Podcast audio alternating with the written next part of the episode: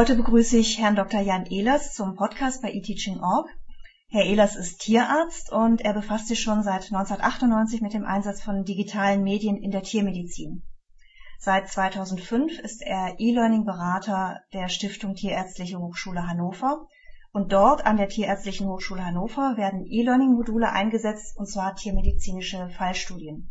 Das Besondere dabei ist, diese Fallstudien werden von Studierenden für Studierende entwickelt. Herr Ehlers, lassen Sie uns mit den Hintergründen beginnen. Sie benutzen für die Fallstudien das System Casus, das ja auch in der Humanmedizin eingesetzt wird. Was ist Casus und welcher Grundgedanke steckt dahinter?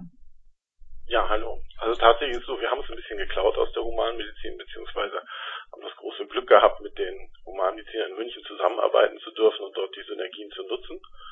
Casus ist ein online-basiertes, ähm, fallbasiertes, interaktives Lernsystem, wo es tatsächlich darum geht, Fälle zu simulieren, also multimedial darzustellen mit Bild, Video, Text, ähm, auch mit Audiofiles, mit vielen Fragen, die immer wieder ähm, dabei helfen, die Diagnose mitzufinden. Der Ansatz geht ins Konstruktivistische, ist so ein bisschen wie dieser Anchored Instruction Ansatz, den man kennt, dass man also in einer Geschichte abstrahieren muss, Befunde erkennen muss, selbst auch nochmal recherchieren muss, wie man am besten weitergeht, wie man den Fall ähm, weiter lösen würde. Aber es arbeitet mit einem relativ straffen Gerüst, also einem sogenannten Scaffolding. Das heißt, die Nutzer des Falles sind nicht vollkommen frei, wann sie welche Untersuchung machen können, sondern folgen im Endeffekt dem Weg des Experten. Das ist an dieses Harvard Problem-Based Learning ähm, so ein bisschen angelehnt und macht es für uns sehr einfach, dass die Studierenden sich also nicht vollkommen im Fall verlaufen, sondern lernen, wie muss ich durch bestimmte Fälle durchgehen, wie lösen Experten diesen Fall. Mhm. Jetzt haben Sie das Stichwort Experte schon gebracht. Ähm, was hat Sie denn jetzt auf die Idee äh, gebracht, Fallstudien nicht von Experten, sondern tatsächlich von Studierenden entwickeln zu lassen? Genau, einerseits halten wir die Studierenden auf Bereichen schon auch für Experten, nämlich die wissen natürlich am besten, ähm, wie ihre Kommilitonen lernen müssen. Das hat sich dann später auch bei den Fällen gezeigt, dass die also Fälle ganz anders angehen, auch als wir. Ähm, aber das erste Problem war natürlich, und denke, das werden ganz viele kennen, die sich vor allem im universitären Bereich mit E-Learning auseinandersetzen, ist dieses Zeitproblem. Also es ist ganz schwierig, ähm, Ärzte, Dozenten dazu zu bringen, aufwendige Fälle zu schreiben.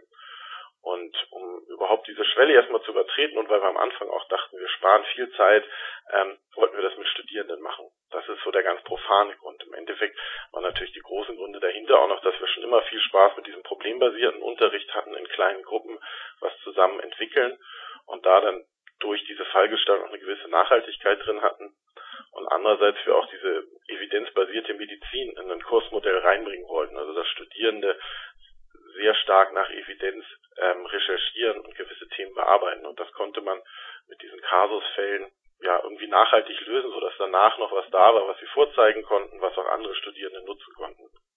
Wie gehen die Studierenden denn bei der Entwicklung von so einem Fall vor?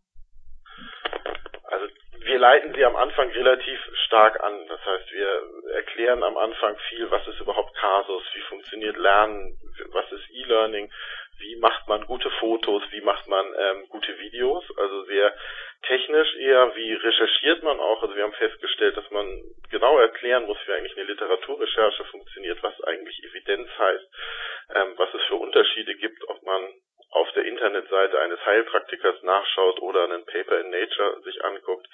Ähm, das diskutieren wir am Anfang relativ viel mit den Studierenden, besprechen dann, was für Fälle sie darstellen wollen, was ähm, für Fälle sinnvoll sind, was auch für Fälle in den Kliniken gerade da sind. Dann teilen sich die Studierenden erst die Themen auf und werden Experte in ihrem Thema, ähnlich wie beim problemorientierten Lernen, halten sich gegenseitig Kurzreferate dazu und dokumentieren dann ihren Fall. Also untersuchen den Patienten, bei uns zum Beispiel Pferd oder eine Kuh oder ein Hund, machen davon Fotos, nehmen das EKG mit auf, machen Videos vom Ultraschall, ähnliche Sachen und bauen das dann ganz zum Schluss in Kasus ein und machen das entweder tatsächlich real in der Klinik, treffen sich dort mit uns und manchmal eben auch zu Hause, dass sie sich dann einfach nur noch online kommunizieren über Forum, so dass wir da eigentlich einen ganz guten Weg finden, ähm, ja im Endeffekt am Anfang sehr viel anzuleiten und danach die Leine immer länger zu lassen und zum Schluss trotzdem ein sehr gutes Ergebnis zu bekommen. Das heißt, die Studierenden lernen bei der Erstellung sowohl tiermedizinische Dinge als auch äh, Recherche, wissenschaftliche Arbeitstechniken und so weiter. Genau. Also ich mhm. denke, dass sie da viel von diesen sogenannten Soft Skills noch mitkriegen, was ja in so kleinen Gruppen ganz oft so ist. Also sie müssen miteinander auskommen, sie müssen ähm, ein Produkt herstellen, was didaktisch wertvoll ist, sie müssen technisch sich im Endeffekt auskennen, ähm, aber sie müssen eben auch fachlich einfach wahnsinnig gut sein und eben, was wir vorhin schon sagten, diesen Expertenstatus dann auch annehmen. Wie sieht denn dann zum Schluss so ein fertiges Fallbeispiel aus? Eigentlich sieht er ganz ähnlich aus, wie wenn, wie wenn die Dozenten oder die Ärztinnen bei uns ähm, herstellen. Also sind diese Kasusfälle, wir versuchen sie ähm, mit 10 bis 15 Karten so in einer Bearbeitungsdauer von na, 15 bis 25 Minuten zu halten, dass wir also relativ zügig auch durchzuarbeiten sind später von den Nutzern. Es ist so, dass sie danach immer noch mal durch ein Expertenreview gehen. Das heißt, dass die Lehrstuhlinhaber sich die Fälle auch nochmal anschauen und gucken, ob das alles so ist, wie sie das auch unterrichten. Ähm, manchmal gibt es das, dass in der Recherche irgendwie da nochmal ein Problem war oder ein kleiner Fehler gemacht wurde. Manchmal ist es natürlich auch so, dass es einfach doch eine Lehrmeinung noch gibt an bestimmten Instituten und man das dann nochmal so zurechtfeilt, dass es auch prüfungskonform dann ist. Ähm, wir versuchen teilweise mit den Studierenden aufeinander aufbauende Fälle zu machen, dass wir also dass mit relativ leichten Fällen anfangen, mit so Basic-Fällen und dann ähm, darauf aufbauen, noch immer schwierigere machen zu einem Organsystem. Das ist eigentlich was, was den Studierenden auch viel Spaß macht, weil in neuen Gruppen sich erstmal die einfachen Fälle angucken und dann sagen, ach, was wollen wir darauf aufbauen? Ähm, prinzipiell können wir den Unterschied, den wir sehen zu unseren Fällen, die wir selbst schreiben, ist einerseits die Sprache. Ja, also dass man nicht diese 0815 Wissenschaftssprache benutzt, wie wir in jeder Vorlesung und in jedem Skript immer das Gleiche erklären und einfach ganz festgelegt sind in unseren Termini. Und was wir auch merken, ist oft das Niveau des Stoffes. Also teilweise fangen die Studierenden viel früher an, Sachen ähm, auch zu erklären oder vorzustellen, wo wir sagen, ach, das hätten wir jetzt gedacht, das wissen alle. Andere Sachen die wir aber erklärt hätten, sagen wir, das wissen wir nun wirklich schon. Das heißt, dass man eigentlich sagen kann, dass die Fälle ähm, noch genauer auf die Nutzer ausgerichtet sind, weil sich eben die Studierenden untereinander doch besser kennen, als wir das oft tun. Das heißt, die Studierenden sind im Prinzip dann auch Experten für die Lernprozesse der anderen. Meinte eben vorhin mit dem, wir, wir sehen die Studierenden auch als Experten und da sind sie uns eben auch wirklich voraus, dass sie ganz genau wissen, wie muss ich das eigentlich jetzt hier meinen Kommilitonen erklären, dass die das auch verstehen. Und das ist für uns natürlich auch wahnsinnig interessant, in diese Diskussion dann da reinzukommen. Und hat dann natürlich auch nachhaltig oft was, denke ich, für die Dozenten, dass man sagt, ach, nächstes Mal hole ich sie doch schon da ab und erkläre es dann doch hinten rum. Sie haben ja den gesamten Erstellungs- und Einsatzprozess umfangreich evaluiert. Was sind denn da die zentralen Ergebnisse Ihrer Evaluation? Genau, das zentralste Ergebnis war natürlich die Frage, die bei uns als allererstes stand, ist es eine Zeitersparnis? Ähm, ist es tatsächlich so, ähm, dass wir mit Studierenden in kürzerer Zeit auch noch mehr Lernfälle erstellen? Da können wir sagen, das ist nicht.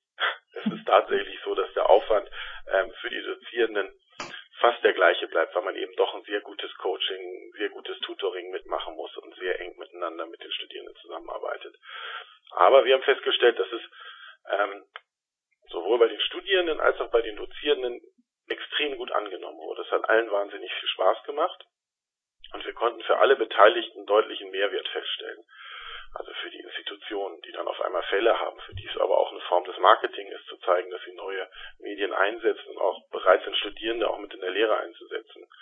Ähm, für die Dozierenden war es einfach durch diese enge Diskussion extrem gut, ähm, auch neue Impulse für ihre Lehre zu bekommen.